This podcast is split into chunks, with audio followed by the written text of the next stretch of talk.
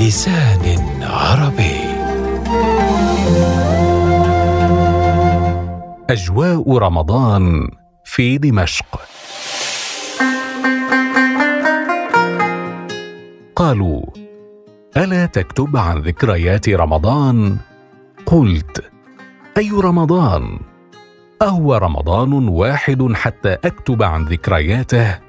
لقد رأيت رمضان وكان على المائدة طبق المشمش الحموي الذي ملأه الله عسلا والذي لا نظير له في غير الشام. أي أنني رأيته في قلب الصيف ثم رأيته في وسط الشتاء ثم درت معه خمس دورات من الشتاء إلى الصيف ومن الصيف إلى الشتاء وكل دورة في خمس عشرة سنة. فعن أي الرمضانات أتكلم؟ لقد اختلطت في نفسي الذكريات لما تعددت الأحداث وتتابعت المشاهد وكثرت الأسفار والرحلات. نشأت في دمشق وفي دمشق عرفت رمضان وأحببت رمضان ثم كتب الله لي أو كتب علي أن أشرق في الأرض وأغرب.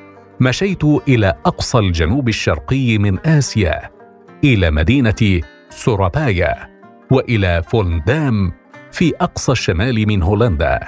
وأن أرى رمضان حيثما سرت لا في سنة واحدة بل في سنوات كثيرات وأزمنة متباعدات. فتعالوا أحدثكم عن أجواء رمضان التي عرفتها في دمشق. أيها الأحبة المستمعون. كنا في دمشق قبل الحرب العالمية الأولى. نصلي العشاء وننام. فتخلو الطرق إلا من أعقاب السابلة أو من أهل الليل. وما أهل الليل إلا الفساق والعشاق واللصوص. يسكن كل شيء ويلفه الليل بثوبه الأسود. ننام بعد العشاء لنصحو قبل الفجر.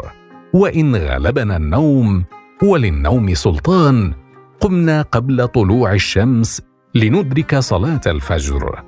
ما كنا قد ألفنا السهر ولا تعودنا شر عادة.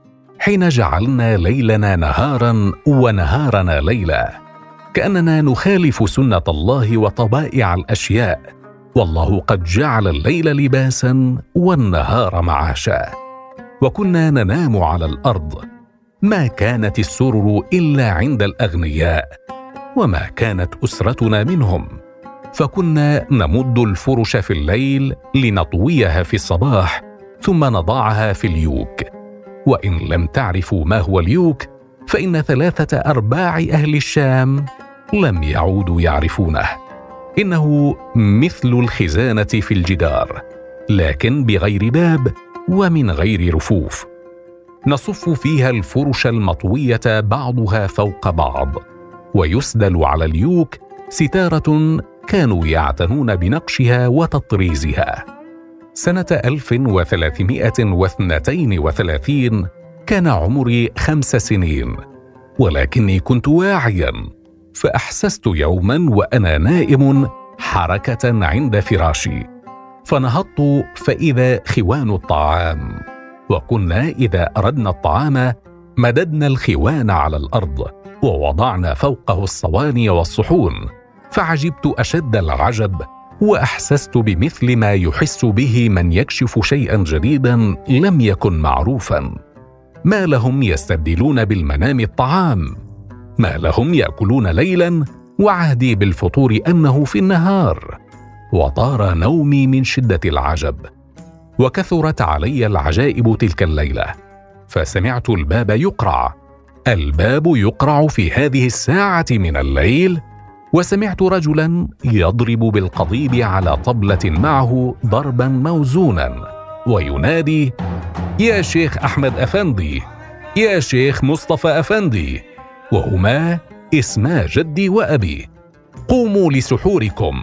ثم يقول كلاما ظريفا ما حفظته من أول مرة ولم يشأ أهلي أن يدعوني في حيرتي ففسروا لي ما خفي عني قالوا إن هذا هو المسحر يدعو الناس للقيام للسحور لأنه قد جاء رمضان وإن هذا الأذان العجيب بنغمته هو أذان السحور.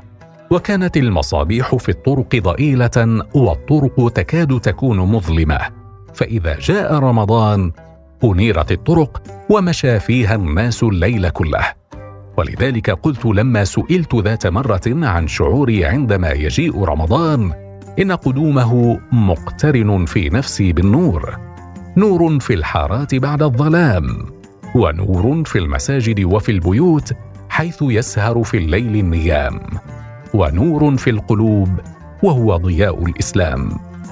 أما في النهار فكانت طرق دمشق وأسواقها تعج بالناس بعد العصر والأصوات تتعالى بالنداء على أطعمة رمضان. تتخللها عبارة الله وليك يا صايم ولها نغمة خاصة وأكثر ما يكون الازدحام على الخباز. وفي الشام أنواع كثيرة من الخبز. ولكنهم يصنعون لرمضان نوعا يسمى المعروك.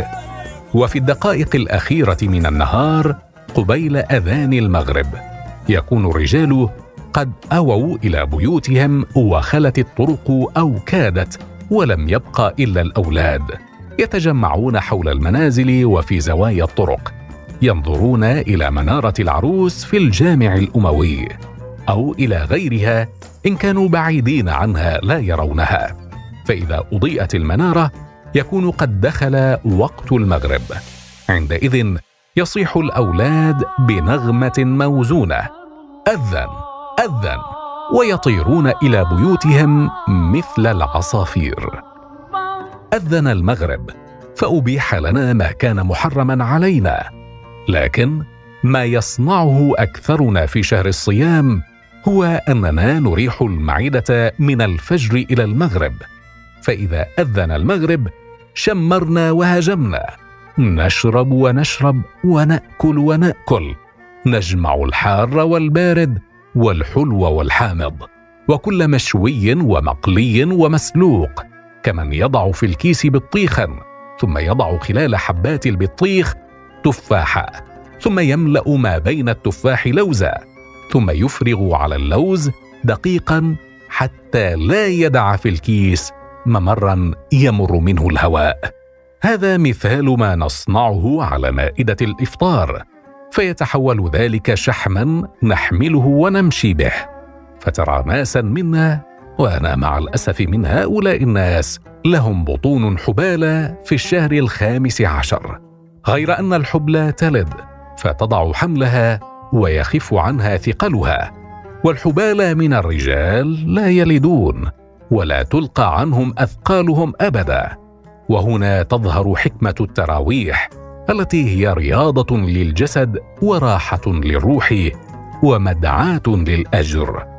وكان أكثر أئمة المساجد في دمشق ينقرون التراويح نقرا يتبارون فيها سرعة يقرؤون الفاتحة بنفس واحد. ثم يتلون الرحمن. علم القرآن خلق الإنسان علمه البيان ويكبرون ويركعون. ومثل ذلك في الركعات كلها إلا نفرا منهم. كانوا يصلونها على مهل ويناجون الله لا يعدون الركعات. ومنهم من كان يقرأ كل ليلة جزءا من القرآن يرتله ترتيلا. ولن أجدد المعركة التي كانت يوما في دمشق. معركة بالألسنة على المنابر وبالأقلام في الصحف وبالأيدي حينا في المساجد.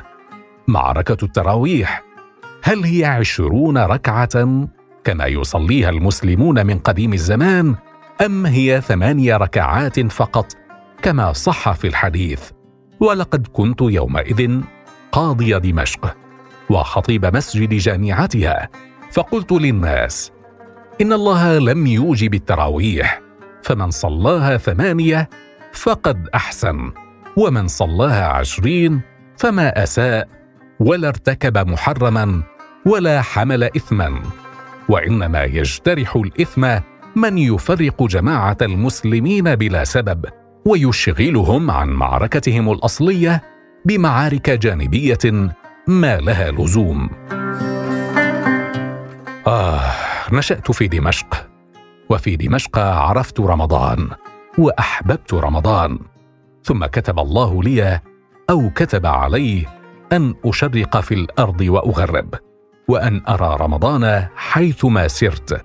لا في سنة واحدة بل في سنوات كثيرات متباعدات.